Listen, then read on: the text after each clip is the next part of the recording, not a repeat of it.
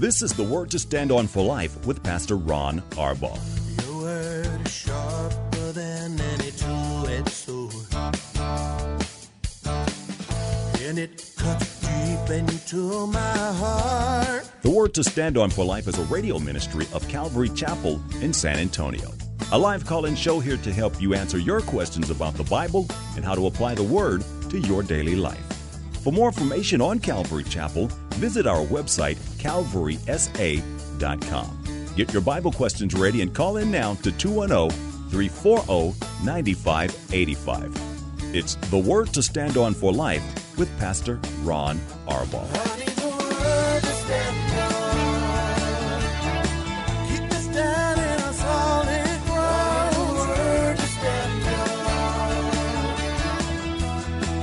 Welcome to the show. It's a brand new week. I'm Pastor Ron Arbaugh from Calvary Chapel in San Antonio, Texas, and this is the Word to Stand On for Life, a program dedicated to taking your phone calls and answering your questions, Bible questions, questions about stuff going on in your life, church questions, anything and everything. I'll do the best I can. We need only to have you to call us. You can dial 210 340-9585. If you're outside the local San Antonio area, you can call toll free at 877-630-KSLR. That's 630-5757. You can email questions to us by emailing questions at calvarysa.com or you can use our free mobile app. And remember, if you're driving in your car, the safest way to call is to use the free KSLR mobile app. Just hit the call now banner at the top of the screen and you'll be connected directly to our studio producer. Hope you had a great weekend in church. We did here yesterday. Uh, we got stuff going on again tonight. Tonight is our men's and women's Bible studies. Uh, at 7 o'clock. Also, at the same time, just in a different location, we have our high school and junior high school Bible studies. So you can make it a family affair, and uh, we would enjoy it. Ladies, you can watch at calvarysa.com. In fact, Paula is teaching tonight, and they uh, the ladies are teaching through the book of Galatians. So that's all tonight at 7 o'clock. Well, let me get right to some questions that have been sent in, and then we will sort of go for there. Our first one comes from Dale from our mobile app. He says, Can you please explain the meaning of 1 Peter 3 19 and 20. Let me read those and then I'm going to take some time with this, Dale, because this is uh, a passage of Scripture that there's all kinds of questions about. Uh, it's one that's been debated for virtually 2,000 years. Uh, verse 19 says, In whom, speaking of Christ, he also went and preached to the spirits in prison who disobeyed long ago when God waited patiently in the days of Noah while the ark was being built. Uh, before I get to the explanation, you know, one of the fascinating things, Dale, about uh, Noah to me, and I love the questions, is that Noah, we're told in the New Testament, was a preacher of righteousness. Uh, God, you know, in his patience, gave uh, mankind 120 years. And Noah preached and he worked and he was faithful. And 120 years later, then came the flood. And you know, the tragedy is that nobody believed him. Nobody at all believed him. So let's talk about this these two verses because um, um, arguably uh, this is the most difficult passage of Scripture in all of our New Testament. Um, um through chapter four, verse six, um, there's just general confusion because there's no consistency. Martin Luther once was quoted as saying, "It's so short." this passage of scripture, more obscure than any other. And then he com- he concludes with this. Frankly, I don't know what the apostle meant. So Martin Luther couldn't unravel it. We're probably not going to solve all of the problems either. I'm actually going to go back one verse to, to verse 18 to sort of set the context. It says, For Christ died for sins once for all, the righteous for the unrighteous, to bring you to God. He was put to death in the body, but made alive by the Spirit, through whom also he went and preached to the spirits in prison. Now, uh, in First Peter, he's giving us reasons for our hope, the hope that we have in Christ. Now, evidently, he says Jesus went in a pre resurrection state into what we would call Hades. I think the best way uh, to, to reference this, Dale, is uh, Luke chapter 16 talks about uh, the abyss in the center of the earth where there's a place that was called paradise, and then across a wide gulch was a place of torment. And that's where Jesus would have descended to uh, to preach a message to those who were there. Now, the spirits in verse 19 could possibly refer to the spirits of humans, could possibly refer to the spirits of demons. Genesis 6 talks about uh, angels who did not keep their first estate, uh, or even possibly could be speaking of both. Uh, in the early church, and I'm going back as far as the first and second century, there was almost universal acceptance that the identity of these spirits could be found in those fallen angels of Genesis chapter 6. Uh, over the, the period of time, uh, that has been challenged because there are just a lot of different opinions about what Genesis chapter 6 even means. Um, but the early church uh, believe Peter was referring to them, uh, those fallen angels. So um, that's something you're going to have to decide on your own. Um, the spirits, verse 20 says, were those who disobeyed long ago when God waited patiently in the days of Noah while the ark was being built. Now, there are some who say this, who use this verse incorrectly to say that the people who died in Noah's flood were given a second chance at salvation by the Lord. That can't be true. So that's certainly not what it means. Sometimes, Dale, you have to go a long route around and find out what something might mean by disqualifying what it can't mean. Uh, Hebrews 9.27 says as clearly as you can, it's appointed unto man once to die and then face the judgment. These men who, who died in the flood of Noah, they heard the message of Noah. He was patient with them. They had a long time to, to, to listen and they rejected it. They lost their chance. We know that in it only a few people, eight in all, were saved through water. Now, because Noah is called a preacher of righteousness, he preached not just with his work, but he preached with his mouth. Uh, God had already declared that he wouldn't strive with man forever, and God gave mankind 120 years to repent, but they refused. Either that or no, it was just a really, really slow ark builder. I don't know what it was. But um, Noah would have had an incredibly difficult time, his family. As he worked for uh, 120 years, uh, the people laughed at him. They would mock him. His family would be outcasts and they would suffer uh, unjustly, which is the context of the chapter in 1 Peter 3. I often think of Mrs. Noah and the kids, the, the grown kids, of course, at that time, uh, how impossibly difficult and lonely it must have been for them. And yet they were all examples of suffering for doing good. Uh, then one day the Lord told Noah that time was up. It'll rain in seven days. Uh, his family was told to go inside the ark. God sealed the ark. No one could get in or out. And at that point, God prevented entry to outsiders. By the way, that's exactly what's going to happen in the rapture of the church. Once we're gone, it's going to be too late. So he went and preached. Now, what he preached, we don't know. We're not told. But we're certain it was the message of the gospel of Jesus Christ. Uh, of course, not a second chance gospel message, but a message that God judged them justly, that they had the opportunity and they missed out. So beyond that, Dale, you've got to go into a lot of detail to come up with something else. But it just means that Jesus descended into the lower parts of the earth and he preached a message of righteousness. And I also believe it was a message of victory.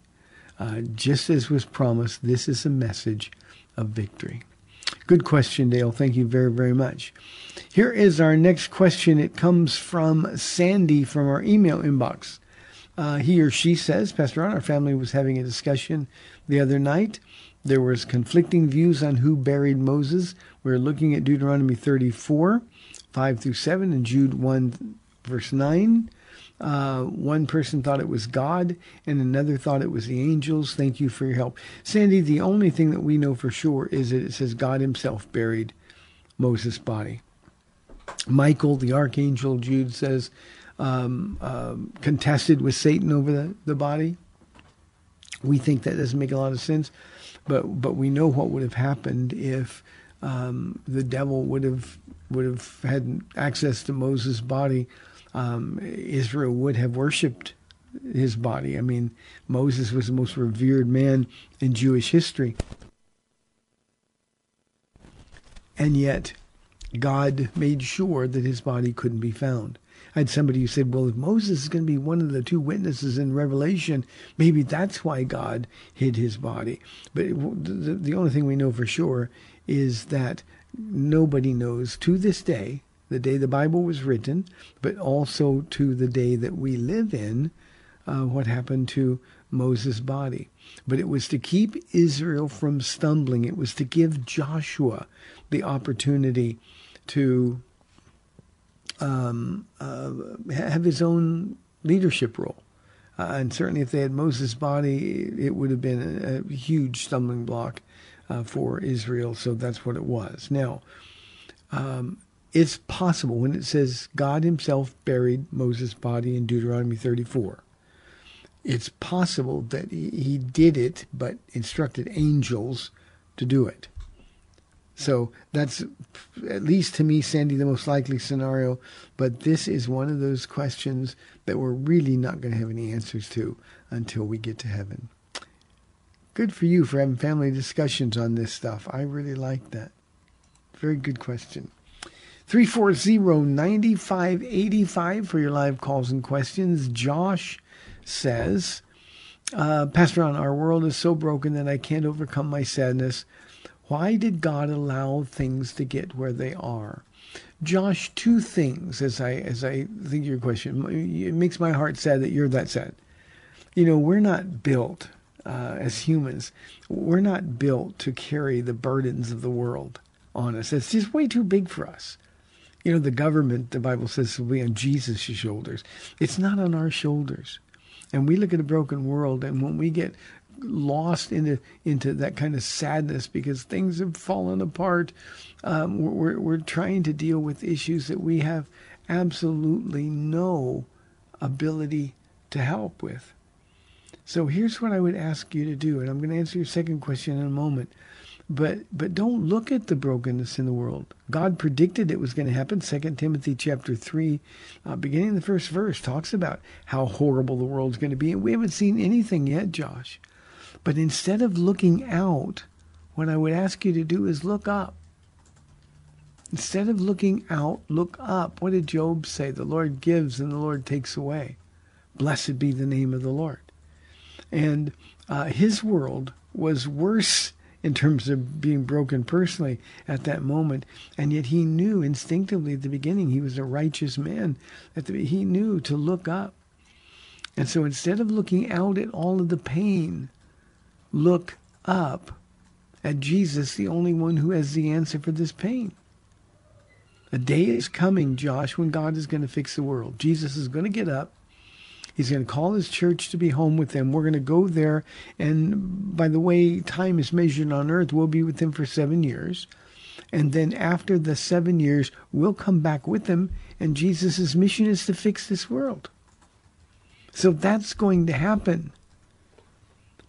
So focus on Him. In His presence is the fullness of joy, the psalmist declares. So be in His presence. Just be with Jesus and uh, pray for the things that break your heart. The other thing that you should do is is share Jesus, the answer to your question, the answer to your hurting heart. Share Jesus with as many people as you possibly can. And in the process of doing that, being obedient to the call that we all have to share the gospel, um, Josh, the power of the Holy Spirit will overcome your own sadness. You know, it's always good when our hearts are tender, when we can be hurt, and when we can be sad.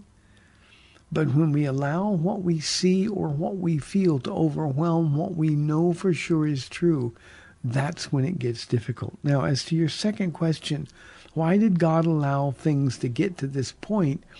Um, you know, I, I, we, we don't blame God for this. This is what mankind did. First Peter says that God is patient, unwilling that any should perish. And so God allowing the evil that goes on this world is simply God waiting for the last Gentile non-Jew to receive the gospel and then things are going to get fixed. But it's in his patience. I want to personalize this, Josh, for you. I'm going to be 31 years old in the Lord next month. We're getting pretty close to the end of January already. Um, there were a lot of people that were pleading with Jesus to come back before I got saved in 1991. So, well, I want Jesus to come back and I'm in a hurry. I'm grateful he waited till at least 1991 or I would have been left behind. I would have been lost. So this is the matter of God sort of pulling back and and not being interested in the evil. Remember, Jesus' heart broke. He wept over Jerusalem. Oh, Jerusalem, Jerusalem, if you knew, if you only knew that I'd come to gather you as a mother hen gathers her chicks. That's what Jesus came. Jesus cried, wept bitterly at the tomb of Lazarus. But you see, though his heart was broken, he's more interested in people being saved. So he waits until the appointed time. So this isn't a matter of God not being interested. This is just God uh, working the plan that we know that God uh, has for every single one of us. So Josh, look up. Don't look out so much. Look up. I want to repeat this to you, Josh, and everybody listening. Um, if you spend too much time looking around at the condition this world is in, believe me, it's going to overwhelm us all. So here's what you do. You look at Jesus and you let his presence comfort you, stabilize you in the time that we have left. Here is a question from Lincoln. He says, I have been divorced for a couple of years and loneliness is consuming consuming me. Do you have help for me? Lincoln, I do, and you're not going to like it. Um, um, I'm sorry you're divorced. I obviously don't know you, and I don't have any any background other than what you've just given me. But here's the thing that you need to do: you need to, beginning now, consume your life with Jesus. Let Him consume you. Don't focus on being lonely. Don't focus on not having a wife. Instead, focus on Jesus. You know, there's a big difference between being alone and being lonely. And people who are alone, when they're hanging out with Jesus, are not lonely. That doesn't mean they wouldn't like to have human companionship. It just means that that in the presence of Jesus, they're no longer lonely. And Paul seems to suggest, Lincoln, that being in the condition you're in is better because you can devote all of your strength and all of your energy, your prayers, your thoughts to the work that God has called you to. I can tell you one thing for sure if you want to be remarried, then you're not going to get there by being consumed by loneliness. If you want to be remarried, perhaps it's God who's put that desire in your heart.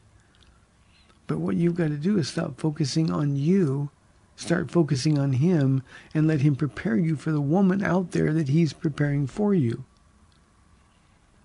And then if that's not God's will and His will is for you to be single, maybe you didn't tell me, but maybe you got divorced and had no biblical grounds. Maybe you were the one who violated your marriage covenant. Who knows? Maybe because sin has consequences, this is one of those consequences. But the only way I'm going to, or the only way you're going to know for sure, Lincoln, is to make sure that you're spending time with Jesus and your whole life is committed and submitted to his will for your life. Get involved in your church. Serve. Um, take a step of faith. Come out of your comfort zone certainly not something to talk about your loneliness when you meet new people, talk about Jesus and get involved. I'm not a fan, Lincoln, of, of singles groups at churches. You know, it's not our job to, to accommodate uh, people that want dates or, or, or relationships. Um, but you, if this desire to be married is from the Lord, what better place to find somebody to spend the rest of your life with than at church serving God together? But to be consumed, your focus is all in the wrong place.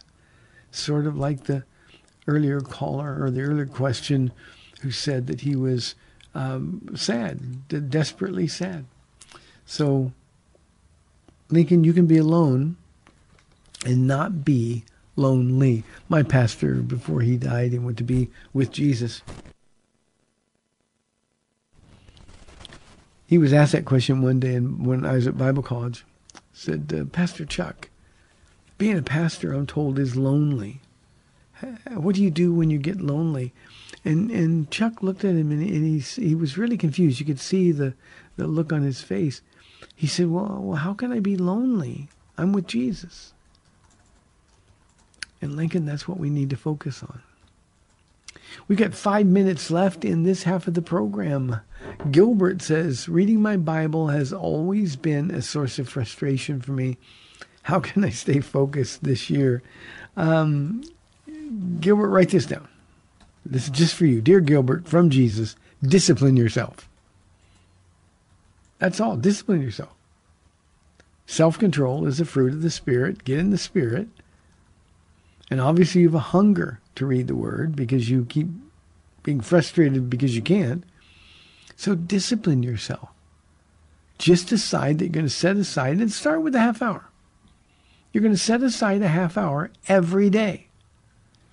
And when you set aside that half hour, keep your phone away from you. Don't have radio or television or anything else, no other conversation with any other human. Read the Bible to yourself out loud. That'll help keep you focused. And just do it. And as you're beginning to read, say, Jesus, I want to hear from you. And just read it. Just read it. Now read it systematically so you can get invested in, in a story or in a chapter or whatever uh, the, the, the book that you intend to be reading is. But just discipline yourself to do it. If you have to go to bed earlier, to get up earlier, whatever it is, in the morning, get up and spend start with a half hour. I promise you, if you will be faithful for a couple of weeks, and there's going to be all kinds of spiritual warfare. The devil doesn't want you to. He's going to bring all kinds of thoughts to your mind. But you just sit there with your Bible open and you work hard at reading it. Read it out loud, as I said. I promise you, your appetite is going to grow for the Word. Your appetite is going to grow. And as you get a hunger for the Word, Jesus will meet you there. And when he starts meeting you there, he will reward your obedience. He will reward your discipline. And when he does, and he begins to meet with you, it will change everything, Gilbert. And here's what's going to happen. Reading the Bible rather than being frustrating will be something that you look forward to doing. And here's something else I promise. If you start with a half hour, uh, it won't be long before you're reading much, much more and you're doing it because you want to. Not because you have to or because you feel guilty if you don't, but because you want to. Please, please, please read it. Just discipline yourself to do it. Gilbert, you don't tell me how old you are. I'm assuming you're a grown man. Discipline. Here's a question, last one of this half. Norman says, What authority does a pastor have biblically over the people in his congregation? Norman, the answer is zero. I'm a pastor, and I have zero authority. Now, I hope that I have built up equity in the hearts and minds of the people in the church, especially those who've been coming for uh, many, many, many years. Um, so I, I hope they're listening to me, and I hope and pray that I teach with authority. But in terms of me having authority over the people's lives, I have absolutely none. Truth is, most of the time, especially during counseling sessions, people don't do what I say. When I'm teaching a Bible study, probably half the time, if not more, the people don't do what I tell them to do. So why would I want to exercise any authority over their lives? I try, Norman, not to give people any advice or suggestions unless or until they ask for it. And when I see they're not listening or they don't have any intention of doing what I tell them to do, then pretty much it's a short conversation. But nobody has to come to me and ask who they should marry or if they can marry or if they can buy a house, that kind of thing. We have no authority at all. We're simply under shepherds for Jesus Christ. Well, we would love your calls. The phones are quiet again today, 340-9585 or toll free 877-630-KSLR. We'll be back in two minutes.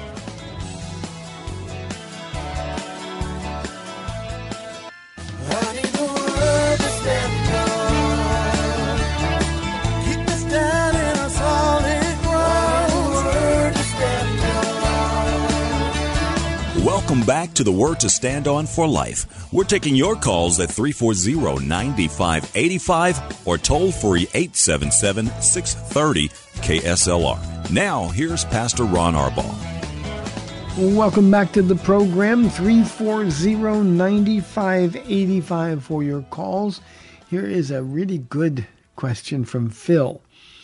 He says, Pastor Ron, I was baptized as a child, but it never really changed me. Now, as an adult, I've had a life changing experience and genuinely have repented of my sins. Should I be baptized again? Yes, yes, yes, a thousand times yes. And not only that, Phil, God bless you. Because until we've genuinely repented of our sins, we haven't really met Jesus. What happened to you is you got born again. And what a wonderful time in your life to do it. So, yes, you should be baptized. Now, baptism is nothing more than a public declaration of our faith in Jesus Christ. Um, Jesus said, If you confess me before men, I will confess you before my Father in heaven. Well, basically, that's what baptism does. And this uh, desire to be baptized again, Phil, is perfectly representative of your experience.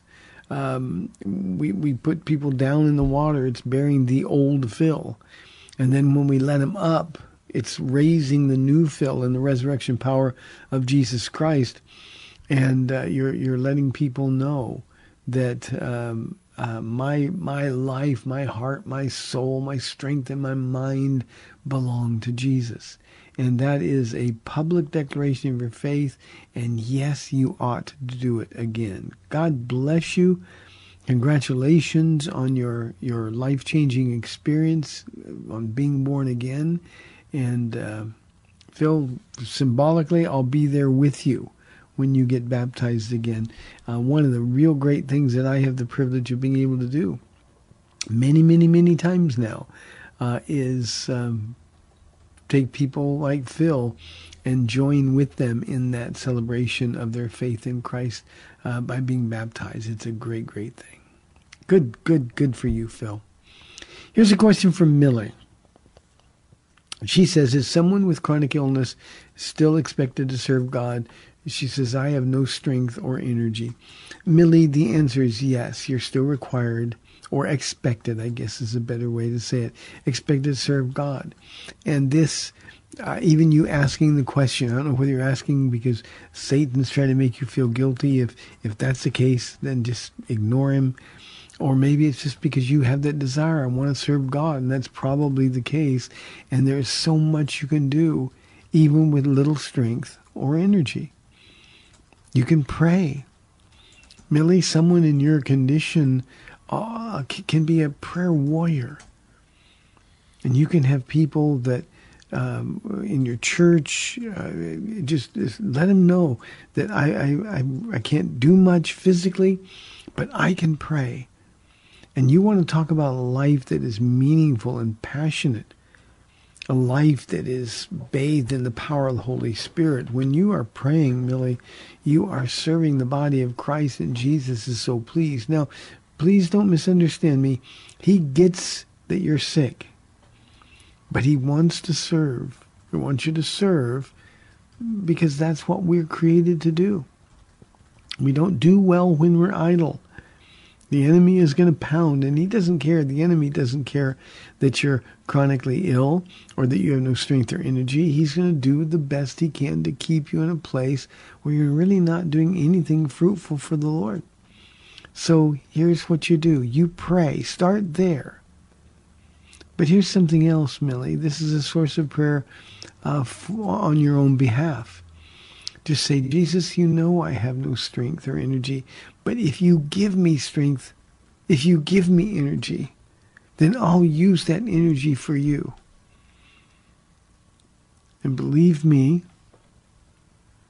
many, many times God answers that prayer. I'm sorry you're chronically ill, but remember we were born to serve the Lord. So you find the place that you can serve. God needs you, and and His church needs you. And sometimes you just got to tough it out and let the power of the Holy Spirit take over. That's the way to do it, Millie. Appreciate it very, very much. We've had so many uh, in our body, uh, Millie, who've gone through the same thing. Um, we had a lady who uh, um, she's just one of the happiest. She had to move to Denver, but she's one of the happiest, most positive people in the world. And she, there's not a day of her life that isn't racked with pain. And she's singing and she's always telling people about Jesus. She'll walk if she can and talk to her neighbors, but she was always praying for people. We've had uh, other women who who um, just deal with so much physically. Uh, we have a man in our church who has chronic back issues and is always in pain, and you can see it. But he's just decided that he's going to serve with whatever he, strength he has for as long as he has it. And when that's the case, um, you know what? You look at him and his heart is still filled with joy. Uh, another uh, older woman, and, and I say older, she's younger than I am, but She's an older woman, and she's been serving with kids um, for more than 20 years here, and she deals with all kinds of physical issues. My point in all of that, Millie, is that you're not alone. God, Paul describes him as the God of all comfort. He comforts us in all of our troubles so that we can comfort others with the comfort we ourselves have received from God. Uh, that's the beauty of a body. Millie, you get involved in your church and you're going to find people who can hold you up. People that will come alongside and share with you what God has done for them. And God will turn you into one of those people who can minister to others in your same circumstance. Very, very important, Millie. God wants you to serve because that's what we were created to do. Thank you for the question, Millie. You know, yesterday um, uh, at church, one of the things I talked about was the value of being involved in a body, uh, the fellowship of the saints, uh, why it's so important that we get involved. We don't sort of pull back because of these things. And uh, I just described for Millie uh, why that's so important. So just get involved and yes, yes, yes, serve. We're all expected to serve. I always say, Millie, not by might nor by power, but by your spirit in your name and for your glory. And God is always faithful to extend a hand to us. And when he does that, we find out that we have strength and energy that we didn't know was available to us. Pamela asks, and I've never been asked this question before, that doesn't happen very often. Pamela says, Is bodybuilding or posing okay for a Christian woman? Um, Pamela, it is. In fact, we had a, a, a woman in our body, oh, I don't know, 12 years or so ago, uh, who was a bodybuilder. And she actually asked me that question um, because um, she was kind of struggling with it. Maybe somebody said something to her. You know, modesty, which is the, the standard for Christian women, modesty changes from location to location, from event to event. Um, if you were posing um, in a mall, that would not be modest. It wouldn't be appropriate. But if you're at a bodybuilding event, well, everybody's dressed the same way, so it's perfectly appropriate. So, yes, uh, I would say it is okay for a Christian woman. Two things, Pamela. First, be sure that you're doing it for the right reasons. Check your motives. Vanity is a really, really powerful enemy. And uh, I've known lots of bodybuilders, and I didn't know many of them who um, who weren't vain. Uh, so just make sure your heart is okay. Why are you doing this? And if it's to be healthy, if it's something that is just a, a great hobby or or for some even a career, uh, then be the best you can at it. No problem. Just be healthy. Do it right above board. Watch what you put into your body. The second thing here to understand is that God has people everywhere, Pamela. So um, use your platform as a bodybuilder to tell people about Jesus. What a great opportunity to witness. I many many years ago I had a, um, and, and, when I say he's a friend, he wasn't really a friend, more of an acquaintance. Um, but he was a, a born again Christian long before I was. He actually got famous and won the Kentucky Derby. Uh, he actually ended up winning several, but but he won the Kentucky Derby. And uh, when the the outrider came up at the end of the race, and you know they always interview the jockey of the winning horse coming back to the the paddock um, uh, he he they asked him for a comment, and he, he just quoted Romans eight twenty eight. God has people everywhere, and people say, "Well, you can't be a, a, a Christian and be a, in horse racing and gambling." He was, and he loved God with all of his heart. Well, the same thing is true uh, with bodybuilding. Of course, uh, God has people everywhere. Pamela, you might be one of those people. So, be free to enjoy uh, and do all things as unto the Lord, and you will be fine. And if any other Christian sort of tries to to mess with you, just tell them, um, "I'm free in Christ. It is for freedom we have been set free." Galatians five one says, and enjoy. 340-9585 or toll free 877-630-KSLR. Uh, this is an anonymous question who says, How should we react when we see a trans person? Um, anonymous, I assume how should we Christians react? We should be kind. We should be um, positive, and by that I mean our joy ought to be evident to them. Um, we should be not only polite but kind, um, rather than look at people like they're broken or like they're weird. Um, just be nice. Now, that doesn't mean we have to compromise and agree that what they're doing is right. Uh, you know, we know biblically there's no such thing as a trans person. We've got gender identity, people with gender identity confusion. But but there's no real trans person. A boy is a boy and a girl is a girl, and that never changes regardless of what we identify as. So what we want to do is we want to have a position where they know that, that, that what we are saying to them or what we're doing for them is coming out of a kind, loving heart. And we want the opportunity to share Jesus with them. But when we react like they disgust us, or if we react in anger, or if we react rudely, uh, then we're misrepresenting Jesus. I think the thing to remember is Jesus really loves everybody, even the people that we have a hard time loving. And we want to be like Jesus, so that's the place where you immediately begin praying for that person. It's hard to be rude to somebody when you're praying for them. And, you know, we can pray in an instant. We can throw up the flare prayers when we see somebody and we're caught off guard a little bit. We can say, you know what? God, you love them. I pray they would know you. And just ask God to bless them. Let the Holy Spirit use you in that case. But we don't have the right to be rude to anybody. Not to anyone.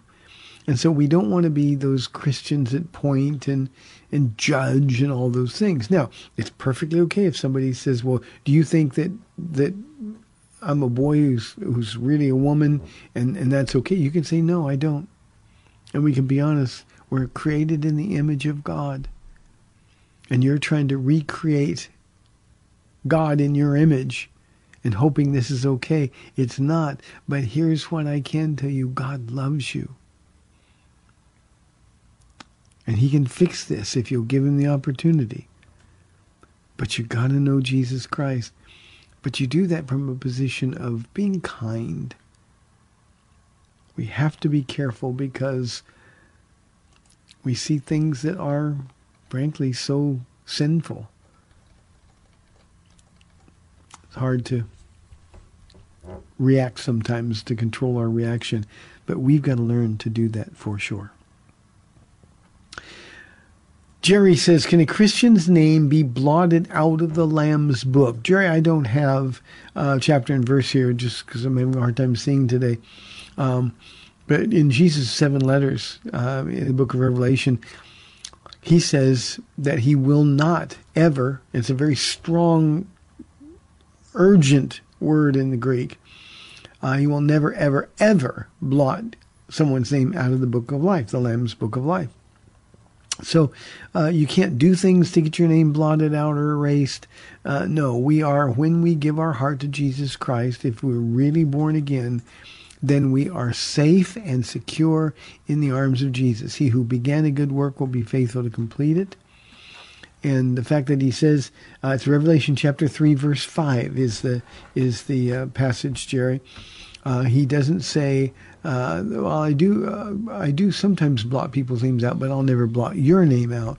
No, he doesn't say that. It's a very strong um, statement of security and no, our, our names can never be blotted out. God gives. Um, it's, we love the world so much he gave his only son. Um, he doesn't take us back. He, he doesn't unsave us. So, Jerry, relax. No matter what you do, if you belonged to him, you always will. And all you have to do is remember to repent, confess your sins, 1 John 1 9. And he is faithful and just to forgive you of your sins and purify you from all unrighteousness. And then you're every bit as much his as you ever were. So I hope that helps. Here's a question from Dennis. I haven't had this question for a long time. Uh, can you tell me about King James only people? Um, Dennis, I can tell you that in terms of the intellectual honesty, they're not. Uh, either that or they're not able to reason through the problems like this. For those who say uh, the King James is the only authorized Bible, um, I mean, that would require us to come to the conclusion that, well, before 1611, there was never an authorized Bible, never a, a Bible that was the Word of God. Uh, what about all those people who were born before 1611? So uh, the King James is a wonderful translation, and I love it. Um, most of my scripture memory comes from the King James. That's the Bible that I used um, all exclusively at the beginning of my walk with the Lord, and its language is so um, uh, different that it's it's easier to remember. Um, but there are many, many really good translations. So find a translation that you'll read um, pick it up and read it, and God will minister to you. When you come across somebody who is a King James only person, it's typically they're stuck in in uh, hyper charismatic churches or fundamentalist churches, and fundamentalist is not a bad word, but only when it goes over into legalism. And uh, and again, they're not honest with their scholarship. Um, um, usually, those are very unhealthy, out of balance churches. And so, Dennis, you asked, what about King James only people? I would say pray for them, but but there, there's not a case that can be made at all that the uh, King James is the only authorized Bible. Um, Gail Riplinger, I think, was the, the, the person's name who wrote the book uh, that kind of sparked this whole King James only um, group. Um, and this book now is probably 25 years old or more. Uh, and and it's just really it reeks of, of poor scholarship. So I hope that makes sense to you.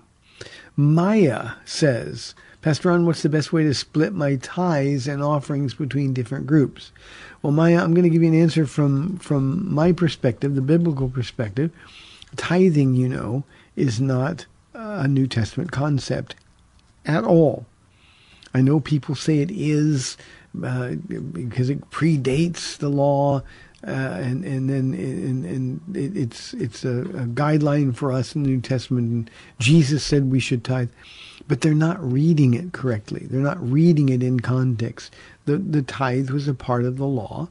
Jews were required to tithe ten percent, but they were required to do it three times for different reasons. And the idea was um, this is the way to give to the work of God. As New Testament Christians, Maya, um, we offer from a generous heart, from a cheerful heart. We're to offer everything to the Lord. Now, He's going to let you keep most of it. But the idea is, under law, they gave 10%. How much more should we who are under grace give? So I had to do that because I'm going to throw out the word tithes now completely and just talk about your offerings. We give of our free will offerings joyfully to the Lord. And the way you split it between different groups is to do whatever it is you feel led by the Holy Spirit to do. Having said that, Maya, the first fruits of all of your giving ought to be to your local church. It ought to be to your local church. And when we give, we don't put contingencies on it. We don't direct our giving. We give to the church that we are a part of, that we're either members of or, or, or the place where we're being fed. And we trust that the leadership there is going to do the work. It's really difficult for, for pastors uh, when people come in and they want to control their giving. That's not free will offering. Um, that's just trying to be in control, and that's never the way we should do it. It's not our money to begin with. Now, if you're going to a church that is, is being irresponsible, or a, a church that is misusing uh, your, your offerings, well, then maybe it's time to look for another church. But the one thing that you want to do, Maya, is you want to be used by the Lord to help support your local body. Now, over and above whatever the Lord is leading you to give to your church, if you want to give to other people, you can do that anyway. There are times when I've I've been asked by people in the church, my I have a neighbor who's really down and out. Would it be okay if I gave my offerings to them? And I say, of course it is. It's God's money. He's given you stewardship over it. So whatever you feel like He's leading you to do, of course you can do that and wonderful opportunities when you're helping people to share Jesus with them. So you can do whatever you want. Uh, if you want to give to a radio program or you want to uh, give to a, a, a, nonprofit charity who's doing work that's close to your heart, my, you can do all of those things. Uh, all you have to do is just give with a generous heart. Uh, God will bless. Proverbs 11 says, a generous man or woman. So, Maya, I hope that answers your question. Well, one more question. We didn't get any calls today. Hope everybody's out there and okay. Here's a question from Avery. When God doesn't heal terminally ill believers, can we say that death is the ultimate healing? Yeah, we can say that, Avery, and we who are believers, we understand that, but the world sort of is not going to buy that. Uh, I think that the question to ask is why do we have any expectation that God is going to heal terminally ill believers, or even, or or even that He should? Uh, we pray for healing. We want people to be healed. Um, however, um, death has a perfect record up to now. And the fact is, we're all going to die unless, except for those of us who are raptured before our time is up. Um, and, and yes, you're right. Death is the ultimate healing. Um, but but probably we want to be more honest, more candid than that. Um, just say, here's what I know now. I know that this person that we loved is now resting in the presence of Jesus. And especially if you're talking to unbelievers, you can use that as an opportunity to share the Jesus that, that this loved one is in the presence of right now. Uh, Avery, I always like to go to Romans, I'm sorry, Revelation chapter 1, beginning in verse 10, and read to people the description of Jesus. Um, but, but there's no guarantee that anybody's going to get healed. This is not a faith issue. That the, the, the prosperity, health, and wealth churches are doing so much damage. But we can really say that someone who dies as a born again believer has been completely healed of the only 100% fatal disease, the disease of sin. And now their tired bodies, their broken bodies, are now new and glorious physical resurrected bodies. So Avery, yes, it's it's what you said is accurate, um, but I but I think it misses the point of the people who would ask that question. Avery, thank you. Well, we are done for today. May the Lord bless you and keep you. Remember our evening Bible studies tonight, men's, women's, and youth at 7 o'clock here at the church. May the Lord bless you and keep you. Lord willing, I'll be back tomorrow at 4 o'clock. See you then.